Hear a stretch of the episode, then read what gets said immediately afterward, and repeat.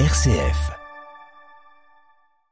huit heures vingt-deux, on prolonge cet entretien en compagnie de Jean Pruvot. Bonjour Jean. Bonjour Simon. Jean, le mot que l'on va évoquer ensemble ce matin, c'est, c'est le mot stratégie.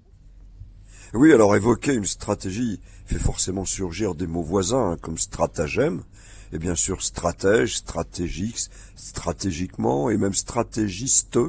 Et c'est donc par leur étymologie hein, qu'on peut y voir plus clair. Et comme il arrive parfois dans un mot qui paraît taillé d'un seul bloc, stratégie eh bien, cache deux racines, en l'occurrence grecques. Racines grecques donc associées. Vous nous expliquez, Jean ? Eh bien, Simon, en fait, en grec, une armée se dit stratos, et le verbe agir, conduire, guider, agen. Et vous avez déjà compris qu'associer dans cet ordre ces deux racines aboutit à un seul mot, stratégos, désignant celui qui conduit une armée, un chef d'armée, un général.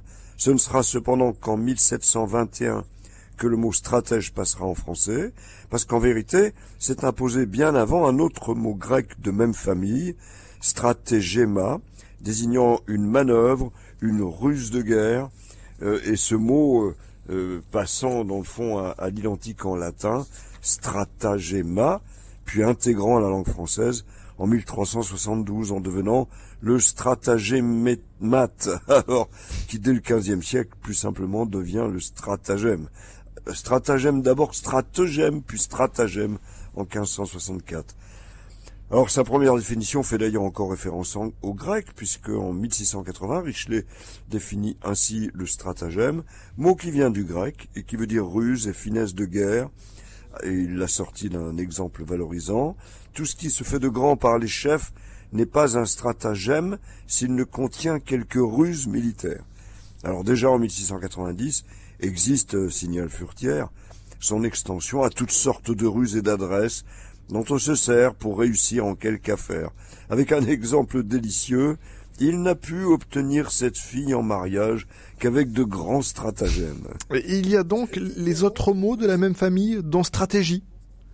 Bah en effet, ils partent tous du mot stratège, arrivé avec son sens moderne en mille sept cent vingt et un, puis rapidement en français en mille huit cent trois. Le mot stratégie, donc au sens moderne du terme, un ensemble d'actions coordonnées en vue d'une victoire, suivi en mille huit cent dix-neuf par l'adjectif stratégique, mille huit cent trente et un sans succès par stratégiste, qui se voulait synonyme de stratège, alors que la percée de stratégiquement en mille huit cent quarante-six s'est maintenue jusqu'à aujourd'hui. Au début, il n'était question que de stratégie militaire, mais vinrent très vite les stratégies amoureuses, électorales, publicitaires. En définitive, on peut retenir, pour assembler tous ces sens, une définition plaisante évidemment de mots croisés. Et qui est Jean ? Et calcul mental, bah aucun doute, hein, une stratégie, c'est bien une affaire de calcul, et il faut pas se tromper. Oui, c'est le moins que l'on puisse dire. Merci beaucoup Jean Pruvot. Jean, j'en profite pour rappeler à nos auditeurs la publication de votre dernier ouvrage qui s'intitule « La politesse au fil des mots et de l'histoire » chez Talandier. Vous avez vu la belle stratégie ce matin ? Voilà, huit heures vingt-cinq. Ah, en tout cas, vous êtes un, un magnifique stratège. Merci beaucoup Jean Pruvot. Nous sommes dans une séquence d'autocongratulation. Jean, on vous retrouve demain à partir de huit heures vingt-deux. À demain.